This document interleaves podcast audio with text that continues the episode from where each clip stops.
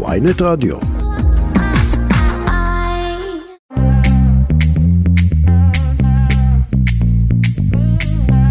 שלום לכם, אחר הצהריים טובים, ערב טוב, אתם שוב איתנו בכסף חדש, התוכנית הכלכלית היומית של ynet רדיו. אני דן רבן, יאיר חסון הוא העורך שלנו, וחגי בן עמי הוא על ביצוע הטכני. אז מה יש לנו היום? נדבר על הרכישה של בנק UBS השוויצרי את המתחרה קרדיט סוויס שנכנס לצרות, מה המשמעויות של העסקה ואיך היא קשורה לזינוק במחירי המטבעות הווירטואליים והזהב. אה, בהמשך נעבור לצרפת, אשר אה, בדומה למצב אצלנו, גם בה מתנהלות בימים אלו מחאות גדולות אה, סביב רפורמות, רפורמת הפנסיות של מקרון. ננסה להבין מה הסיפור שם ונשמע מהכתבת שלנו בפריז גם על המחאות וגם על הביקור הבזק של סמוטריץ', שר האוצר, שהתקיים תחת מעטה חשאיות ממי שישמע.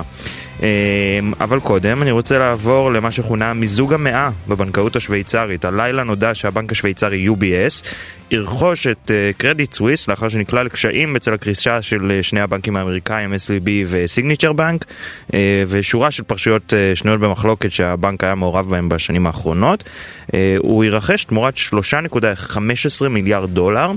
זה פחות מחצי משווי השוק שלו בנעילה, בנעילת המסחר ביום שישי האחרון שהיה 8 מיליארד דולר. אה, במהלך סוף השבוע דחקו הרגולטורים השוויצרים את UBS ואת קרדיט סוויס להתמזג, למרות ששני הצדדים לא ממש רצו, אה, ובסוף העסקה אושרה על ידי רגולטורים שלא העניקו לבעלי המניות של קרדיט סוויס את הזכות להצביע או של UBS. אה, כלומר זו הייתה החלטה של הבנקים ו... ושל הרגולטור בלבד. אמרתי הרבה דברים, בואו ננסה להבין מה, מה הלך פה. אני רוצה להגיד שלום לחן הרצוג, הכלכלן הראשי של BDO, שלום חן. שלום רב. בוא תיתן לנו קצת אה, אה, רקע לעסקת אה, מיזוג המאה הזה, whatever, אה, עסקה כן, באמת אז... משמעותית. אז המיזוג הזה הוא באמת אה, תולדה של אה, לחץ גדול דווקא מצד הרגולטורים אה, בשוויץ לקדם את העסקה הזאת ולהציל, בעצם למנוע מצב של קריסה של אה, קרדיט סוויס.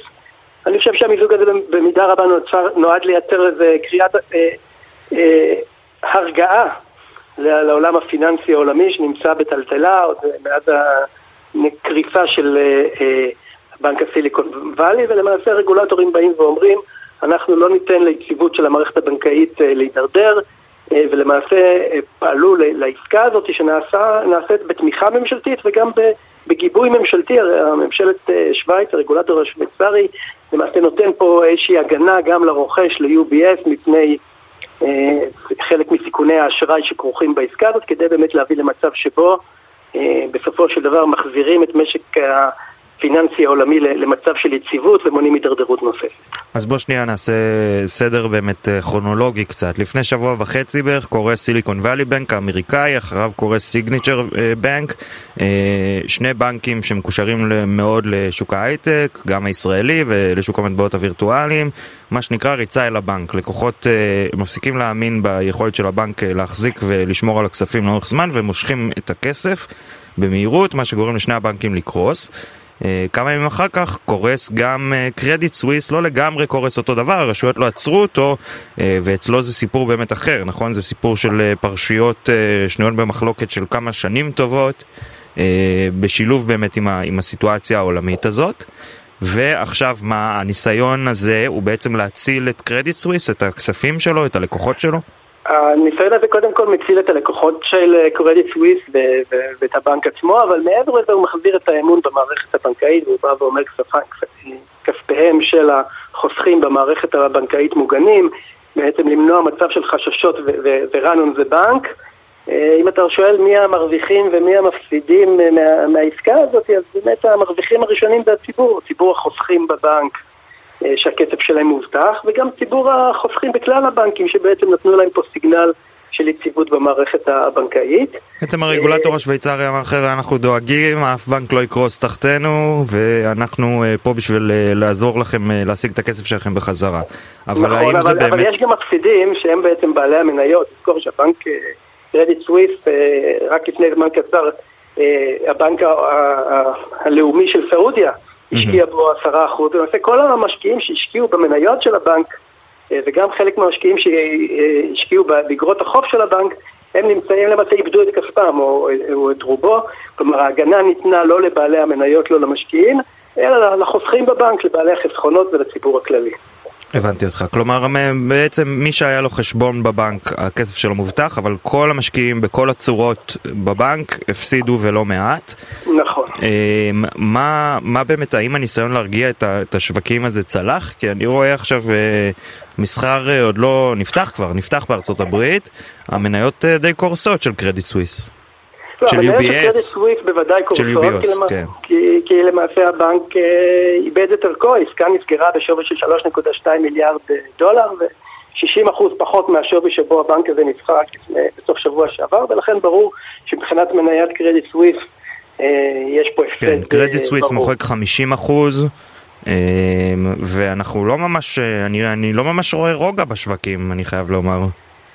נכון, אז עכשיו בעצם השאלה וה, והימים הקרובים אה, יגידו האם בעצם הפעולה הזאת היא הצליחה להרגיע את השוק ואת החששות בשוק הפיננסי, או שהיא רק מדרבנת חששות ו, ו, ובעולמות כאלה בעצם הרי קרדיט סוויס נפל בסופו של דבר, כי יש חוסר ודאות ובעולם הבנקאות הוא לא רק עולם של מספרים, הוא גם הרבה עולם של אמון וציפיות, וכאשר הציפיות הן אה, אה, הרבה פעמים גם מממשות את עצמן, וזה בעצם מה שקרה שקרה כאן, ולכן אני חושב שהשאלה החשובה ביותר בימים הקרובים, האם בעצם יצליחו לעורר חזרה את האמון במערכת הבנקאית, או שהמשקיעים ימשיכו להיות אה, מודאגים.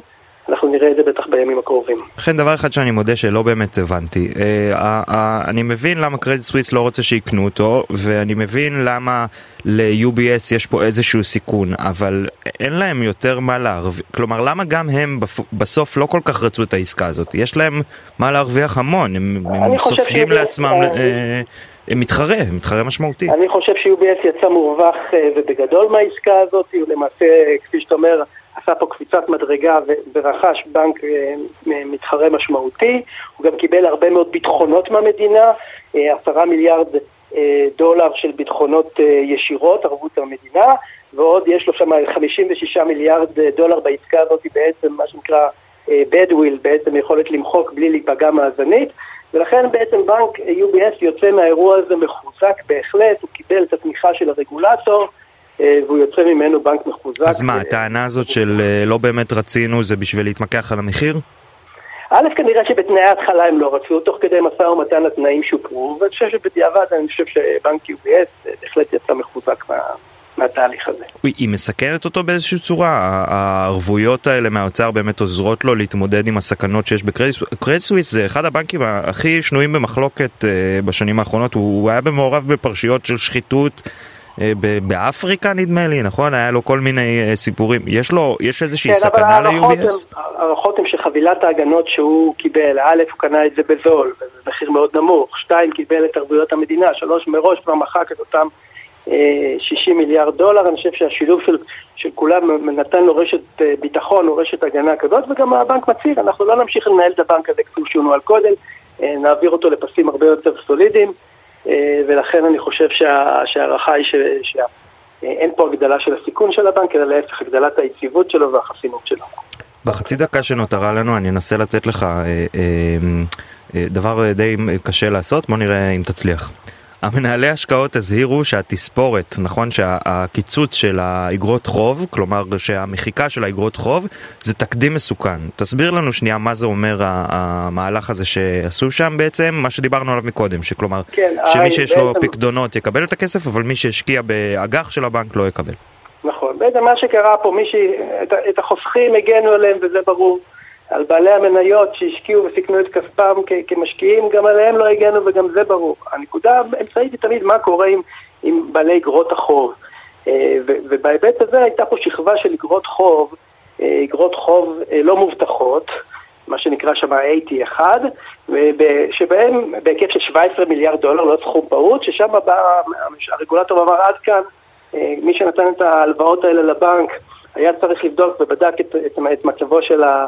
את חוסנו הפיננסי, אנחנו לא מגינים על, אה, על אה, מחזיקי אגרות החוב האלה, ופה באמת יש אה, כביכול אמירה של סיכון בשוק האג"ח, שבא ואומר אם עד היום חשבת שלקנות אגרת חוב של בנק זה אפס סיכון, אתה מבין. אתה מבין שזה יותר כמו מניה. שיש סיכון שצריך לתמחר אותו. לא, לא כמו מניה, אבל גם לא אגרת חוב ממשלתית, אלא אגרת כן. חוב של מוסד פיננסי. זאת אומרת, גם היא טומנת בחובה סיכונים. טוב, חן הרצוג, הכלכלן הראשי של בידיו, תודה רבה לך שהיית איתנו ועשית לנו סדר. תודה רבה. עכשיו אני רוצה להגיד שלום לאלדד רודריג, סמנכ"ל מוצר בביטס אוף גולד וחבר בפורום חברות הקריפטו, שלום. אהלן. טוב, אז יש לנו עוד השפעה חוץ מהקריסה הזאת של הבנקים אה, על הבנקים ועל שוק ההון המסורתי, מה שנקרא, על הבורסות. אה, הביטקוין קופץ, הביטקוין והזהב נגיד. אה, תסביר לנו שנייה מה הקשר בין שני הדברים בבקשה. אוקיי, okay, אז באופן עקרוני, הביטקוין בגלל המבנה שלו, בגלל איך שהפרוטוקול בנוי, למעשה משמש להרבה מאוד אנשים והרבה גופים כאיזשהו נכס אלטרנטיבי של, של השקעה, שהוא גם אין לו מה שנקרא את הלחצים האינפלציוניים שיש למטבעות הרגילים, למטבעות אפיאט, וגם הוא מתנהל בדומה לזהב בהקשר הזה שיש מה שנקרא מעט ממנו, כן, והכמות היא מוגבלת ואי אפשר להפיק עוד. ולכן, הרבה פעמים כאשר יש איזשהו חשש מפני הפיאט, הכסף המונפק על ידי ממשלות בעולם, הרבה אנשים הולכים לעבר השקעה בנכסים האלטרנטיביים, שביטקוין הוא אחד מהם. מה שקוראים להם חוף מבטחים בסלנג. לגמרי. עכשיו, הביטקוין קפץ באמת לסביב 28 אלף דולר, נכון? זה השווי הכי גבוה שהוא הגיע אליו מאז יוני שנה שעברה. נכון. הוא עדיין משמעותית הרבה יותר נמוך ממה שהוא היה אה, רק לפני שנה וחצי, כמה זה היה? 69 אלף דולר? נכון, אה, תשמע, בסופו של דבר השוק, זה, זה מסחר, כן? כאילו השוק יודע לתמחר מה, מה ההערכות שלו לגבי שווי של אה, נכסים, בגלל שמדובר כאן בשוק אה, משוכלל. שיודע להסתכל כאילו על, על, על מכלול הסיכונים וה, וההזדמנויות שיש. אז כרגע זה מה שהשוק מתמחר את הנכס בנקודת הזמן הזאת. צריך לזכור שמלפני שנה וחצי מהשיא, סביבת הריבית השתנתה. הסיכונים של חברות השתנו, והסיכונים הכלליים בשוק, בשוק הפיננסי השתנו, ולכן כל הדברים האלה תומחרים כבר במחירי הנכסים. עכשיו תגיד אלדד, אתם חברת מסחר ישראלית בעצם, נכון? אתם מאפשרים מסחר בביטקוין ובאיתריום ואתם רואים בפועל עלייה משמעותית במסחר אצלכם, ספר לי קצת על זה. נכון, אז אנחנו באמת רואים גידול משמעותי גם בכמות האנשים שבאה ורוצה לרכוש וגם בנפח העסקאות. מה זה משמעותי? אנחנו רואים גידול של באזור ה-70% בטראפיק שמגיע לאתר וגידול גם בכמויות ההזמנות של לפחות פי שתיים. אנחנו ממש רואים את השוק הישראלי מגיב ובסוף הוא חלק מה, אתה יודע, מה, מהכלכלה העולמית ו, ורואה את, ה, את מה שקורה בכלכלה העולמית, רואה מה שקורה עם הבנקים בעולם וגם הוא רוצה לגוון את, את ההחזקות שלו ואת, ה, ואת החשיפה שלו לנכסים ולכן גם, גם הצרכנים בשוק הישראלי, גם הלקוחות בשוק הישראלי מנסים לגוון ולמצוא עוד, עוד אופציות לכסף שלהם שלפחות, מה שנקרא, יפזרו את הסיכון שלו. תגיד, אלדד, אתם ראיתם את העליות האלה גם במקרים דומים שהשוק נפל, שהשוק המסורתי נפל ואנשים חיפשו איזושהי השקעה אלטרנטיבית? בהחלט, בהחלט. אנחנו, בכל פעם שיש, שיש תנודות בשווקים המסורתיים, אנחנו רואים את התנודות ההפוכות בשווקים האלטרנטיביים, ספציפית בביטקוין ובאיתריום, ואנחנו רואים את הלקוחות. הם מגיעים. אגב, כאילו זה, זה, זה, זה הולך לשני הכיוונים כמובן, כן? כאילו יש גם אנשים שהגענו לפני אה, אה, חודשיים או, או חודש אה, במחיר של אה, פחות מ-20 אלף דולר או 15 אלף דולר, ועכשיו אה, מנצלים את המחיר הגבוה, את הרווח אה, שהם עשו ב... חודשים האלה ומממשים וחוזרים חזרה לשקלים. אתה חושב ש... הדבר הזה עובד לשני הכיוונים. בסופו של דבר, לא שאני בא להמליץ או לא להמליץ, אבל כולנו יודעים ששוק הקריפטו זה שוק מאוד מאוד מסוכן ותנודתי. אתה חושב שבן אדם שנגיד אולי לא קרדיט סוויס, סבבה, זה באמת בנק שנוי במחלוקת, אבל בן אדם שמכר מניה נגיד של בנק אוף אמריקה או של סיטי גרופ, הוא מבין את המשמעות של להעביר את הכסף לתוך ביטקוין? כלומר, אתה חושב שהמשקיעים שלכם מבינים את הסיכון שכרוך בתוך הדבר הזה? כי הוא סיכון משמעותי מאוד, ויש הרבה שיגידו שהוא פי כמה וכמה יותר משמעותי מאשר בורסה רגילה. אז אני בכל, בכל אה, רגע ובכל אה, הזדמנות ממליץ אה, לאנשים ללמוד, לקרוא, להבין מה הם עושים עם, עם הכסף שלהם, ואף פעם, אף פעם לא להשקיע בלי, בלי להבין, או בגלל איזושהי גחמה או איזושהי אה, אה, רצון אה, אה, לנצח את השוק, או, או, כן, או מצד שני, אבל אלדד, אתם מרוויחים מזה שאנשים רוצים להשקיע בביטקוין, זה, זה, זה העסק שלכם. אה, אנחנו, כן, אנחנו מרוויחים מזה שאנשים רוצים אה, להשקיע בביטקוין, ועם זאת, אנחנו תמיד תמיד תמיד תמיד ממליצים ומשקיעים המון המון משאבים בלחנך את השוק ולהסביר לאנשים מה המשמעות של ביטקוין. למה ביטקוין זה שונה מנכסים אחרים? מדוע בביטקוין אתה לא תלוי במערכת הבנקאית ואתה יכול להיות הבנק של עצמך למעשה ולהחזיק את הנכסים בצורה שהיא אחרת מכל שאר הנכסים. למה זה שונה, אה, ואנחנו מסבירים את זה לאנשים. בסופו של דבר אנשים צריכים אה, שנקרא לקרוא, ללמוד, להבין, ולא להשקיע בצורה שהיא אה, עיוורת או, לא מבינה במה הם משקיעים.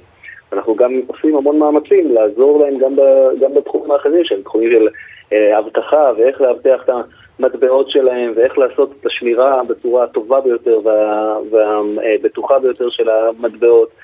בסוף זה חלק מה, מהמטרה שלנו, של ההנגשה של, ה, של התחום הזה. אנחנו עושים את הכל תחת פיקוח של רשות שוק ההון בישראל. עם אה, רישיון, אה, באמת מנסים, מה שנקרא, לאפשר לאזרחים במדינת ישראל להיחשף לשוק הגלובלי הזה בצורה הכי בטוחה וטובה שיש. ותגיד, נגיד ושכנעת אותי והשקעתי בביטקוין. אני רואה עכשיו לאחרונה, כמו בכל משבר בשוק ההון שהביטקוין קופץ, אנשים באינטרנט אומרים, הנה, תוך שנה הוא מגיע למיליון דולר. לאן אתה חושב שהביטקוין באמת הולך, או הביטקוין כשם קוד, האיתריום, כל השוק הזה, בשנה הקרובה, הוא באמת יכול להגיע לשיאים כאלה? אני uh, למדתי שנבואה ניתנה רק לשוטים, uh, ואין לי את היכולת uh, לנבא. אני כן יודע להגיד מה התכונות החיוביות של המטבעות האלה של ביטקוין ושל איתריום, למה, למה, הם, למה הם יכולים להיות טובים ולצמוח ולמה יש בהם שימושיות.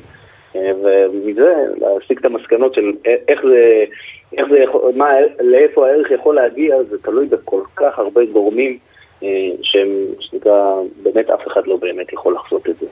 ובנימה זו אלדד רודריק, סמנכ"ל מוצר בביטס אוף גולד וחבר בפורום הקריפטו, הבלוקצ'יין וה Web 3, תודה רבה לך שהיית איתנו. המון המון תודה. ביי ביי. אז אנחנו מזכירים לכם שאם אתם רוצים להאזין בהאזנה מאוחרת לכל התוכניות והרעיונות אתם יכולים לעשות את זה או במתחם הרדיו באתר ynet או בכל אפליקציות הפודקאסטים המובילות. מחפשים כסף חדש בשורת החיפוש ויכולים להאזין לנו בכל מקום ובכל מכשיר.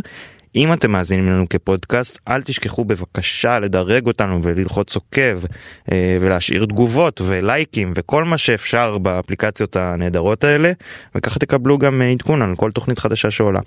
ועכשיו הפסקה מוזיקלית קצרה וכבר חוזרים. תודה רבה שחזרתם אלינו כסף חדש, התוכנית הכלכלית של ynet רדיו. ועכשיו אה, מביטקוין ושוויץ וארצות הברית אני רוצה לעבור לצרפת. אה, רפורמת הפנסיה של נשיא צרפת עמנואל מקרון מעוררת מחאות סוערות במדינה. אה, מדובר על שינוי החקיקה שבעצם יעלה את גיל הפרישה מגיל 62 ל-64 ויבוטלו זכויות יתר שמהן נהנים עובדים בכמה מגזרים ויוכחשו עוד דרישות שבהם יחויבו העובדים לעמוד כדי לקבל פנסיה מלאה. אה, אני רוצה להבין קצת מה הולך שם ומה המשמעות של הדבר הזה ובשביל זה אני רוצה להגיד שלום לפרופסור איתן שישינסקי פרופסור אמריטוס במחלקה לכלכלה באוניברסיטה העברית שלום. שלום וברכה. אז מה מה בדיוק אה, אה, מקרון מנסה לעשות הוא כלכלן הוא בנקאי לשעבר מה מה הסיפור של הדבר הזה ולמה הוא מעורר לדעתך מחאה כזאת נרחבת. צריך לומר כאן ברקע, אה, צרפת רגילה ל, ל, להיות נגד אה, רפורמות מסוג זה, יותר מאשר אולי כל מדינה אחרת, ב- לפחות ב- באירופה. אה, גיל הפרישה, כמו שאתה אמרת, אה, של 62 הוא אחד הנמוכים, אם לא הנמוך ביותר. גיל הפרישה הממוצע של מדינות ה-OECD הוא 65 67. כן, ו... גם בארץ הוא 67 לגברים. לגברים, לגברים, נכון. לגברים. ואתה זוכר, אם, אם כבר מזכירים את זה בארץ, אתה זוכר את ההתנגדות שהייתה בארץ להעלאת גיל הפרישה של נשים מ-62 ל-64, בדיוק אותו... נכון, מה שאושר בסופו של דבר, נכון? בסופו של דבר זה אושר. אושר כן, בהדרגה, כן. בהדרגה, כן, על פני, על פני זמן, וזה, וזה נכון, לעשות דברים כאלה בהדרגה, כדי שאנשים יוכלו להתכונן לזה. אבל צריך לומר, בצרפת רוב האנשים נהנים, הפנסיות שם הן פנסיות, מה שקוראים אצלנו תקציביות, mm-hmm. הכלכלנים קוראים לזה pay as you go, זאת אומרת זה לא מושקע, זה לא בשוק וכולי. ויש גירעון גדול בגלל העלייה בתוחלת החיים בכל, בכל העולם, בצרפת בכלל זה, אה, יש, אה, יש גירעון ב, ב, בתוכנית הזו של צרפת, והם עשו חשבון שאם הם יעלו את גיל הפרישה אה, ל-67, לש... כן, אה, מ-62 ל-64, סליחה, אז אה, אה, בשנת 2030 התוכנית פחות או יותר תהיה מאוזנת. אה, בעצם מקרון אומר להם, חבר'ה, אין לנו כסף תקציב להמשיך את המודל הקיים הזה, אנשים רק מתבגרים נכון. וממשיכים עוד ופורשים אה, בגיל מוקדם, ובעצם הציבור הצרפתי לא מבין את זה? כלומר, על מה... אני מבין את המחאה כי וואלה מבאס, אבל הם לא מבינים את המשמעות של פנסיה תקציבית? הם מבינים אולי, אבל הצרפתים רגילים שהם סמוכים על שולחן הממשלה. זאת מדינה שההוצאות שלה על רווחה, אגב, 30 וכמה, 34 אחוז כמדומני, היא גבוהה יותר מאשר כל המדינות האחרות באירופה. והצרפתים רגילים למדינת רווחה אה, נדיבה, נאמר, למרכאות, אה, ולא מוכנים, והאיגודים המקצועיים בעיקר, שהם אה, מובילים חלק, את המחאה הזו. ואגב, אני רוצה להזכיר גם כאן שמובילים גם את המחאה נשים, שחושבות שהן תיפגענה מהעלייה הזו בגיל הפרישה. גם היום כבר הפער בין נשים וגברים בתשלומים של הקצבאות הממשלתיות, קצבאות הפנסיה, הוא מאוד גדול. אני לא זוכר אם אני אומר מספר אולי מוגזם של 40 אחוז, אבל מאוד גדול, mm-hmm. והן חושבות שזה ייפגעו עוד יותר. נכון, כמו שאתה הזכרת, אני חושב בפתיח, הוא נותן כמה סוכריות ברפורמה הזאת, הוא רוצה להעלות את הרפורמות, את, ה, את הפנסיות הנמוכות ביותר בערך לרמת שכר המינימום, בערך 1,200 יורו לחודש, אה, או 80 אחוז מזה, ו, אה, ונותן גם תוספת לאנשים שעבדו אה, ניסיון רב בעבודה, 43 שנים, אבל כמעט אין, למשל, אין נשים שבגלל זה שהן יוצאות מדי פעם מכוח העבודה לידות, משפחה וכולי, לא יהיו הרבה שיוכלו ליהנות מהתוספת שתינתן לאלה שעבדו 43 שנה באופן מלא. פרופסור שישינסקי, יכול להיות שאני uh, עושה פה wishful thinking למה שקורה בארץ, אבל uh, יש מצב שהבעיה של, uh, של מקרון זה לאו דווקא הרפורמה או עצם הרעיון של הרפורמה, אלא זה שאיזשהו נושא של הידברות אל מול הקהל? כלומר המחאה כן, הציבורית שהוא, כן, שהוא כן, מת, כן. מתמודד מולה. הדרך שבה הוא העביר את זה, יד, גם היא גרמה ל, ל, למחאות ול, ולהפגנות. ו... אגב, אסרו הפגנות במרכזי פריז, זה הפגנה מאוד, ההפגנות הן מאוד נרחבות אה, בכל צרפת. אה, אה, זה דומה, הוא ניסה, הוא, הוא, הוא העביר את, הוא, הוא לא חשב שהוא יכול אולי, שיש סיכוי שהרפורמה לא תעבור את הסנאט, עברה את בית הנבחרים, אבל לא תעבור את הסנאט ולכן הוא עקף אותם. יש סעיף בחוקה הצרפתית שמאפשרת לו לעשות את השינוי הזה בלי להגיע לסנאט. של בית הנבחרים, וזה עוד יותר זה נתפס כ... כן, כעקיפת סמכויות. כעקיפה של, ה... של הגוף המחוקק. טוב, כאן אתה מגיע גם. כן, שוב פעם אלינו. אלינו. כן. אגב, אתה רואה אה, איזשהו סיכוי מניסיונך הרב שמחאה כזאת אה, פורצת בישראל? אני יודע שקשה לנו לחשוב על מחאות אחרות, אבל אה, סביב... בעניין הפנסיה, בעניין גיל הפרישה ונושאים דומים כאלה, או שזה משהו לא, צרפתי מאוד. לא, כן, זה משהו צרפתי, אני חושב שהפגנות כאלה היו גם, בתקופה מסוימת בגרמניה, אבל לא, לא בהיקף הזה ולא בחומרה הזאת. אה, אצלנו לא, כיוון שזה עבר, אנחנו ב-67, גיל הפרישה של גברים הוא בממוצע האירופי, ולכן אין. אבל אני חושב שגם אצלנו תידרשנה רפורמות, כי בגלל העלייה בתוחלת החיים. צריך לעשות איזושהי נוסחה, אולי אה, להוציא את זה מה, מה, מהזירה הפוליטית. Mm-hmm. לעשות נוסחה מראש, שכאשר עולה תוחלת החיים, גיל הפרישה גיל, גיל שזה יהיה אוטומטי, לא יצטרכו להעלות את זה כל פעם. נכון, נכון, אבל בוא, עוד דבר אחד, ב, ב, אם אתה משווה לישראל, אצלנו קצבאות הזקנה מהביטוח הלאומי מהוות אחוז קטן של, מהפנסיות של רוב האנשים, לרוב, לרוב הציבור, אה, רוב מכריע של הציבור, יש גם קרנות פנסיה פרטיות. לא כך בצרפת. אצלנו כמובן שקצבאות הביטוח הלאומי, קצבאות הזקנה, הן מרכיב גדול מאוד, דווקא בהכנסות הנמוכות כמובן. ולכן עולה תמיד השאלה האם לא להעלות, וכאן אנחנו, קצבאות הזקנה הן ברמה יותר נמוכה יחסית לתוצר mm-hmm. מאשר במדינות אירופה. הטענה, להזכיר לך ולשומעים, הטענה תמיד הייתה שיש לנו אוכלוסיות מסוימות שלא משתתפות בכוח העבודה, חרדים, ערבים. נשים, ולכן העלאה של קצבאות הזקנה נותנת תמריץ נוסף לא להיכנס לכוח העבודה, ולכן היו נגד. אני לא, חוש... אני לא מסכים אתה לא מסכים. אני חושב שצריך היה להעלות את קצבאות הזקנה במידה משמעותית, כן. פרופסור ששינסקי, אם אתה כבר איתנו, אה, מחר אתה מגיע לוועדה לפיקוח על הקרן לאזרחי ישראל. נכון. אה, מה, למה עכשיו? על מה תדברו? מה אתה מתכוון להציג? ספר לנו קצת. תראה, הם, הם, אה, זאת ועדה שכבר קיימת מזה שנים, של הכנסת, ועדת הכנסת, לפקח על הקרן, קוראים לזה הקרן לאזרחי ישראל, קרן העושר, והוועדה הזו רוצה לדון בשאלות של ההשקעה של הקרן. הקרן הוקמה, אה, להזכיר לשומעים, אה, בעקבות חוק שישינסקי אה, הראשון, אחד ב-2011, קרן עושר. בעקבות הוועדה שעמדת ברשותה, נגיד. נכון, נכון, ויש כ-40 קרנות כאלה בעולם. המטרה של קרנות כאלה הייתה, כיוון שמדובר במקורות טבע מתכלים, אה, ושיגמרו בסופו של דבר, תלוי בהיקף ההפקה, אבל הם נגמרים, נאמר ב-2030, זה תלוי בהיקף ההפקה, 2035, אז ראוי לפרוס את זה, את, ה, את, ה, את, ה, את, ה, את, ה, את ההכנסות ממשאבי הטבע לדורות העתידיים הרחוקים יותר, ולהקים קרן שתפרוס לכם את ההוצאות, וחלק מהחוק הוא גם שההוצאות הן לא תהיינה יותר מאשר בשנים הראשונות, שלושה וחצי אחוזים מה... מה, מרמת הקרן. אה, זה בדיוק, אה, זו, זו המטרה, אה, לפרוס את, ה, את ההוצאות של הקרן על פני מספר שנים גדול, מעבר להתקלות של מקורות הטבע. טוב, אבל כמו שאמרת למה... באמת, החוק עבר ב-2011, מה, מה עכשיו פתאום דנים בוועדה?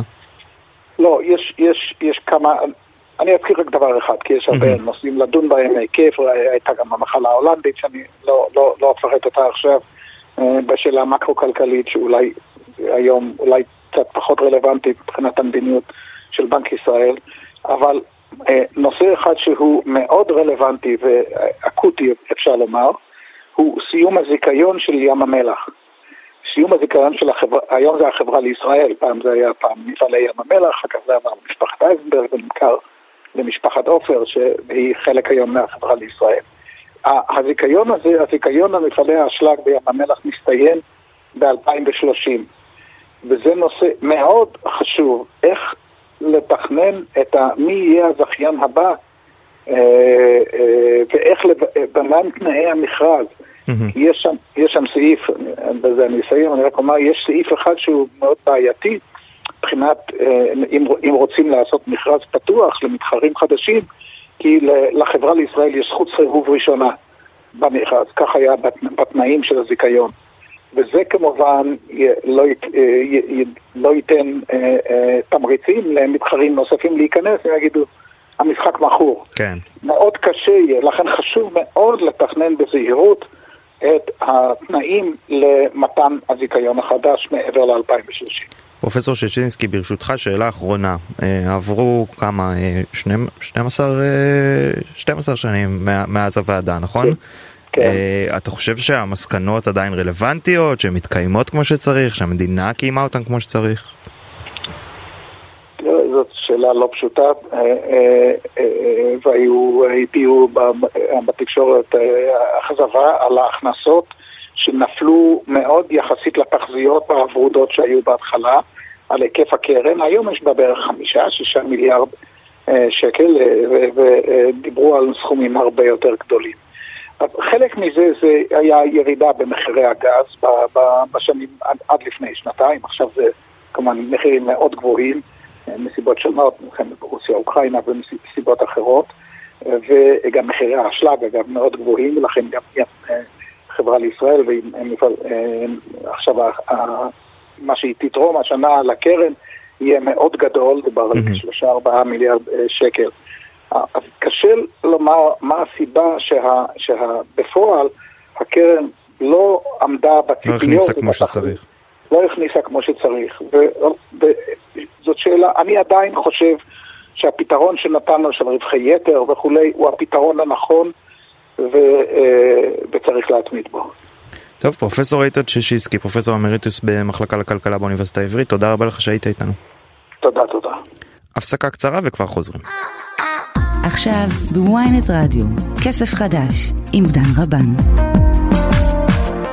תודה רבה שחזרתם אלינו כסף חדש, התוכנית הכלכלית של ynet רדיו, ועכשיו אנחנו נשארים שנייה בפריז ובמחאות הגדולות סביב אה, רפורמת הפנסיה שמעוררת אה, אה, זעקה ברחוב הצרפתי. אני רוצה להגיד שלום לתמר שבק, כתבת ידיעות אחרונות בפריז, שלום. שלום דן, בשידור ישיר מהררי אה, שקיות הזבל בפריז. אז בואי ספרי לנו קצת מה, מה רואים, איך הקהל מתמודד, מה זה המחאה הזאת. אה, דיברנו קצת עם פרופסור איתן ששינסקי על המחאה ועל הסיבות אליה, אה, אבל ספרי לנו איך זה נראה מפריז. הצרפתים ברובם לא מרוצים מהרפורמה הזאת. אה, ביום שהיא, גם לא מהדרך שבה היא אה, הועברה, זאת אומרת החוק הזה שעקף בעצם את, ה, את ההצבעה ב, באספה הלאומית. והיום כן, תהיה שזה באמת מה שגם אה, פרופסור כן. ששינסקי ציין, כן. ואנחנו רואים מה, סקרים מראים ששני שליש מהציבור מתנגדים לרפורמה. כן, אבל אני חושבת שבהתחלה הייתה הבנה שבאמת צריך רפורמה, כי נכון, בצרפת גיל הפרישה הוא מהנמוכים אה, בעולם המערבי. הצרפתים לא יודעים שמזיזים להם את הגבינה, זאת אומרת הם יוצאים הרבה פעמים להפגנות והם מאוד קשורים לתנאים הסוציאליים שלהם. אבל אה, הממשלה גם לא בדיוק הסבירה הכל ונמצאו חורים, זאת אומרת אה, למשל הסיפור של ה-1200 אה, יורו כקצבה אה, מינימלית, mm-hmm. מתוך כן. 61 אה, וחצי מיליון איש, מסתבר שרק 20 אלף יהיו זכאים לה, שזה ממש וואו. מגוחך. ואנשים באמת תצטרכנה לעבוד עוד שבעה או שמונה חודשים. ובעצם הקהל האזרחים התחילו לאבד יותר ויותר אמון בגלל החורים האלה שלא הוסברו, או שפתאום הממשלה אמרה, אופס, על זה לא חשבנו, או, או ניסתה להסתיר אותם. אז מה שקורה ברחובות זה... זהו, זו בדיוק הייתה השאלה הבאה שלי. כן. הצרפתים, בניגוד אולי אה, אה, אלינו, או לחלק מאיתנו, יודעים למחות. כן. אה, צריך לומר, הם עשו את זה לא מעט פעמים בכמה עשרות אה, שנים האחרונות. אה, מה, איך זה נראה? פינוי אשפה, תחבורה, את אומרת שקיות את רואה ברחוב? הררי שקיות. הררי שקיות. תחביב לאומי בצרפת לשבות ולהפגין. הררי שקיות כי, כי גם המפני הזבל לא עובדים וגם המשרפות שאמורות אה, אה, לאבד את כל הזבל הזה סגורות.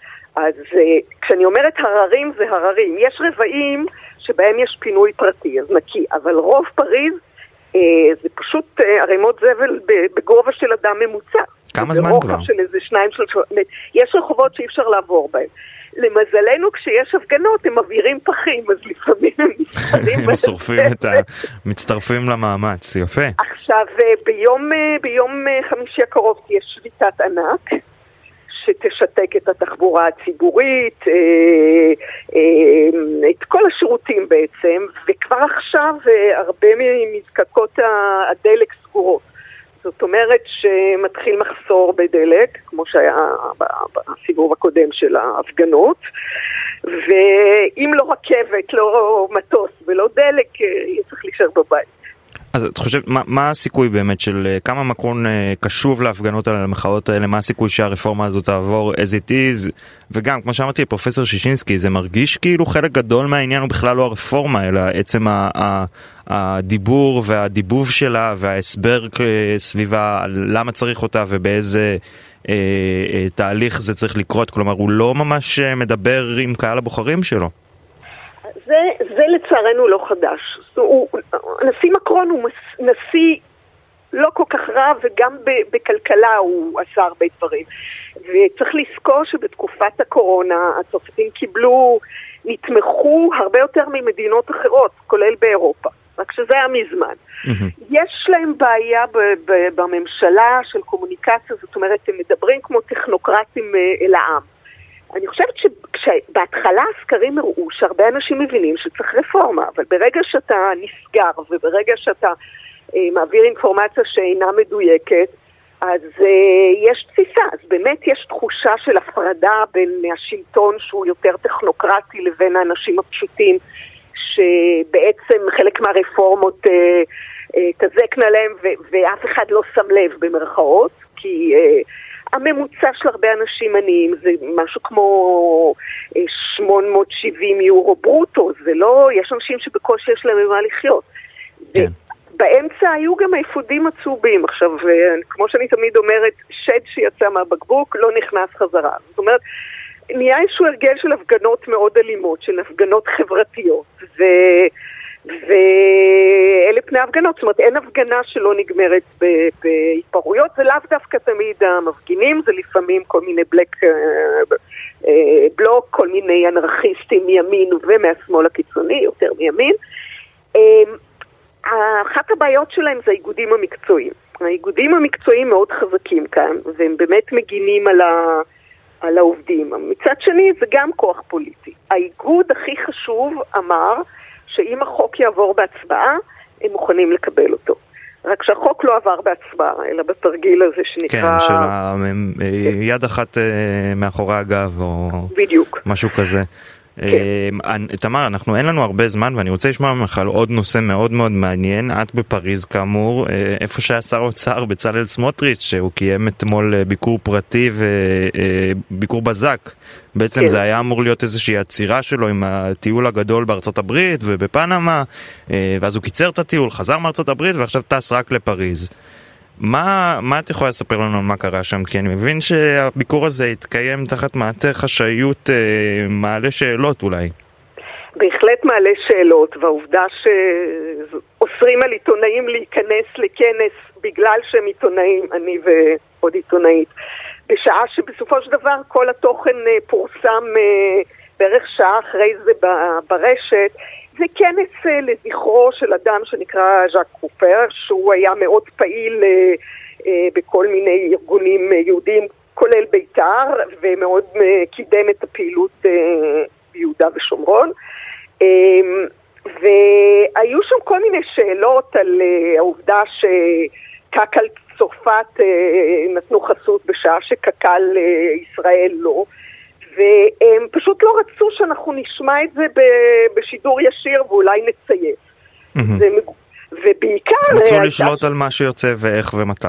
כן, והייתה אווירת הפחדה, זאת אומרת, אמרו לי, את לא תיכנסי אה, לעיתונאית השנייה, צעקו. אה, הוציאו אותנו ממש אה, מחוץ לדלת, הסתובבו כל מיני אנשים שהיו מין הבטחה פרטית וניסו להאזין וגם עקבו אחרינו. זאת לא דרך ולא צורה. מה זאת אומרת עקבו אחריכם? זאת אומרת, התיישבנו לחכות לתשובה מדובר אה, השר שהיה בארץ, התיישבו מאחורינו שני אנשים, אחת אישה וגבר עם אוזנייה, וניסו לצוטט. בסופו של דבר קמנו והלכנו, ופשוט שני אנשים עקבו אחרינו. וואו. אה, ועד שלא צילמתי אותם הם לא הלכו. אז אין צורך, והיבוא הזה של מין אווירת עליהום אה, מתוך תחושה ש... בגלל שיש שרים שמדברים ככה, אז אה, מותר לעשות הכל. היא מאוד לא בריאה. יש אה, אנשי ביטחון, היו אנשים רשמיים. איך הצרפתים אישרו את זה אבל? אה, מה זה אישרו? זה כאילו כנס פרטי, הם לא יכולים להתערב. הרי לא היה שם נציגים מהממשלה, נכון? הם לא, לא מהממשלה, כעסו מאוד, בוא נגיד, על, על האמירה של סמוטריץ' שאין דבר כזה עם פלסטיני. אבל לא היו נציגים מאף גורם רשמי, לא השגרירות, לא הממשלה, לא באמת רוב ראשי הקהילות כאן. מאוד כעסו, ותשמע, זאת קריאת תגר. אדם שהוא שר בישראל בא ועל אדמת צרפת אומר דברים שהם מאוד מזעזעים עבור צרפת והאירופאים, ובכלל, זאת פרובוקציה לא נחוצה ועל אדמת צרפת, כולל אווירה כזאת של מי שלא מסכים עוקבים אחריו קצת. ואני אפילו לא, השאלה היא אפילו לא אם אני מסכימה או לא. אני עיתונאית, תפקידי לשמוע ולתווך. אני, יצא לי לראיין גם אנשים שאני לא מסכימה איתם, אני חושבת שצריך לשמוע את הדעות. אבל uh, הדרך שבה זה נעשה, החשאיות המזויפת והתחושה שעיתונאים uh, צריכים להיות בחוץ כי אנחנו אויבי העם, לפני שבכלל עשינו משהו, היא מאוד לא בריאה. אגב, אמרו משהו בלשכת השר כתגובה לדבר הזה?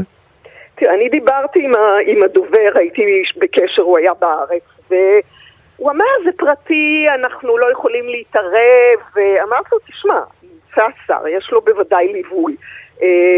אני בטוחה שהם יכולים להגיד ש... שייתנו לו להיכנס. לא, הם לא יודעים מי ארגן את זה, והם לא יודעים אה, מי אחראי. יפה, לא קטנת ראש אה, כן, ראויה לשבח. לא, כן, אין, אין, שום, אה, אין שום סיבה להתנהגות כזאת. תוקפנית, ובאמת, לפני שבכלל כתבנו ודיווחנו והכל גם יצא ברשת. אז זאת באמת, זה סוג של החרפת יחס לאנשים שמראש מסמנים אותם כמתנגדים. כן. תמר שבק, כתבת ידיעות אחרונות בפריז, תודה רבה שהצטרפת אלינו, ואני מקווה שתצליחי לפלס את דרכך דרך שקיות הזבל ברחוב. כן, עד להפגנה ביום חמישי. עד להפגנה הבאה. תודה רבה. תודה לך. ביי ביי. ועוד הפסקה מוזיקלית קצרה וכבר חוזרים. טוב, כואב לעצור את דודו טסה והכווייטים עם נינט כמובן, אבל מה לעשות, יש לנו עוד נושא אחד ומאוד מעניין לדון בו לפני שאנחנו נאלצים לסיים. אני רוצה להגיד שלום לרוני גרפנקל, יו"ר ארגון עובדי בנק הפועלים, שלום רוני. שלום, שלום. אין קשר לסיימון. ו... ו... והצמד הנהדר, נכון? זה לא... לא זה... בחיים לא שמעתי לי... את השם הזה בארץ. באמת? גם אין לי טלטלים בלונדינים, אבל לא, יש כמה גרפונקלים, אבל... וואלה. כן. טוב, בואו בוא נתכנס, נחזור לנושא שלנו. אתם בעצם ארגון עובדי ועד, ארגון עובדי בנק הפועלים, הכרזתם הבוקר על סכסוך עבודה של כ-7,000 עובדים, על רקע מה? השכר, הרווח העצום של הבנק ואי הגלגול שלו לשכר שלכם, ספר לנו קצת. קודם כל, חשוב לציין שאנחנו כבר חצי שנה מנהלים משא ומתן ועושים הכל כדי לקדם את הסכם השכר. אחרי שההסכם הקודם פקע כבר בסוף השנה שעברה. והתנהלנו, דיברנו, לא רצינו להגיע לרגע הזה, אני כבר אומר, הפכנו כל אבן כדי לא, כדי לא להגיע לפה, אבל אה, בסופו של דבר אה, אנחנו מרגישים שההנהלה מזלזלת בנו. אה, בואו אני אדבר במילים עממיות, לא, לא סופרת אותנו. באיזה מובן היא לא סופרת אתכם? במובן שעל רקע זה שההנהלה, אתה יודע, שרק עכשיו הבנק פרסם מאזנים והראה על רווחיות של 6.5 מיליארד שקל בשנה אחת, והעובדים שלנו עובדים מאוד מאוד קשה, על רקע התייעלות שמתמשכת כבר שנים רבות, אנחנו נאנקים תחת העומס ואפילו עשינו גם מחאה כנגד זה בשנה שעברה. ויוקר המחיה שהולך ומאמיר, ואתה יודע מה, כמה קשה היום לגמור את החודש. ועל רגע כל הפרמטרים האלה, הם לא רואים לנכון לתת לנו הצעה ראויה להעלאת שכר. מדוע? מה אומרים בבנק? מה אומרים בהנהלת הבנק? מה אומרים בהנהלת הבנק? למה, למה הגעתם הבנק... לשלב הזה? הרי אתם, אתה אומר, אנחנו כבר חצי שנה בתוך הדיונים האלה, מה, על מה האי הסכמות? על, על רקע זה שאנחנו מדברים היה פה איזושהי גרירת רגליים ומסמוס מצד ההנהלה. הם מדברים, מדברים, מדברים, יש להם הרבה רעיונות, יש להם גם הרבה דרישות, הם רוצים להיכנס לנו לכיס ולקחת לנו כל מיני הטבות, ו- וכמובן גם יש את העניין הארגוני. יש את מוסד הביטחון התעסוקתי, זה בעצם נכס שהוא מאוד מאוד חשוב לכל עובדת ועובד בבנק. וההנהלה רוצה לכרסם בנכס הזה. אה, והם מעלים כל מיני הצעות אה, לא הגיוניות מבחינתנו, שאי אפשר לדבר עליהן. אז בואו נדבר באמת, מה, מה הדרישות שלכם? תראה, אני לא אכנס כרגע למספרים, בסדר? אנחנו... למה לא? אנחנו תוכנית כלכלית. זה, זה לא, בדיוק לא, הזמן אני... להיכנס למספרים. אתה, אתה, אתה, אתה, כשאתה... צודק אתה לא טועה, אבל, אבל, אבל, אבל עדיין אנחנו נשאיר משהו לחדר המשא ומתן. אני מקווה שההנהלה אה, תתעשת על עצמה בהקדם, תגיש לנו הצעה משופרת וכזאת שתאפשר לנו להמשיך ו- ו- ולדון בנושאים במסגרת משא ומתן.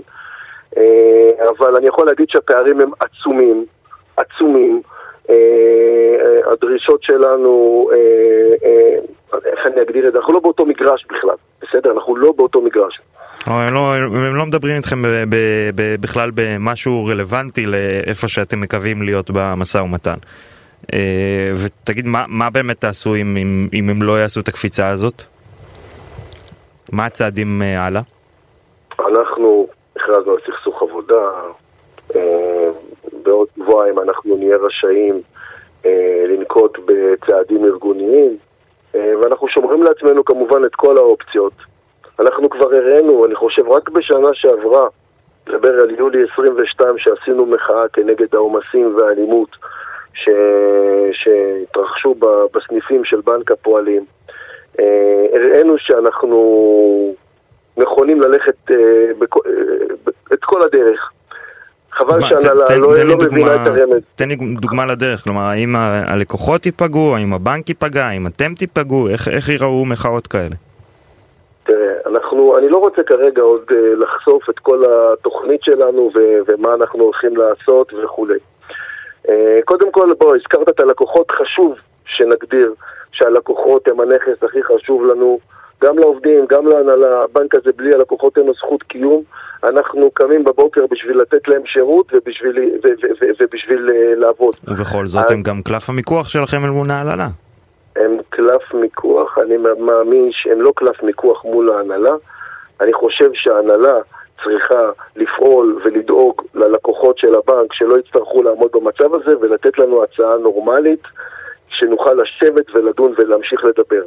אבל, אבל אני אומר, הלקוחות שמגיעים אלינו לסניפים ומדברים איתנו, הם אוהבים את הבנקאי שמדבר, שמטפל בהם, הם, יש להם קשר אישי איתו, מדבר איתך מישהו שהוא בנקאי כבר 20 שנה, כן? אני לא נולדתי יושב ראש ועד, אני בנקאי שנותן שירות, בא מהסניפים, ואנחנו חיים מהלקוחות ואוהבים את הלקוחות, והלקוחות אוהבים אותנו.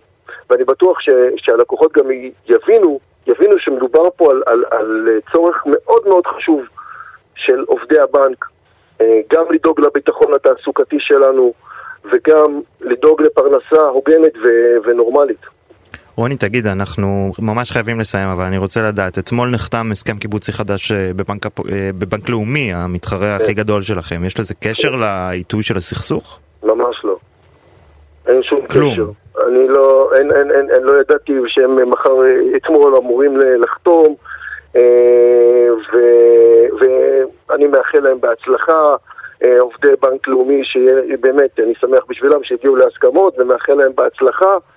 אה, אבל אנחנו ארגון שונה לגמרי, עם, עם, עם אופי עבודה אחר, עם תנאים אחרים, עם, עם מורכבויות אחרות.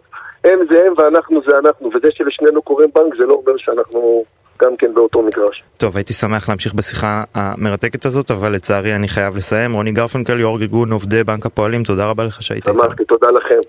עד כאן כסף חדש להיום, מיד אחרינו דודו ארז ויואב רבינוביץ' עם סיכום היום, מחר יהיה איתכם רועי כץ. אה, אני רוצה להודות ליאיר חסון על העריכה ולחגי בן עמי על הביצוע הטכני. אני דן רבן, שיהיה לכם המשך האזנה נעימה והמון כסף חדש.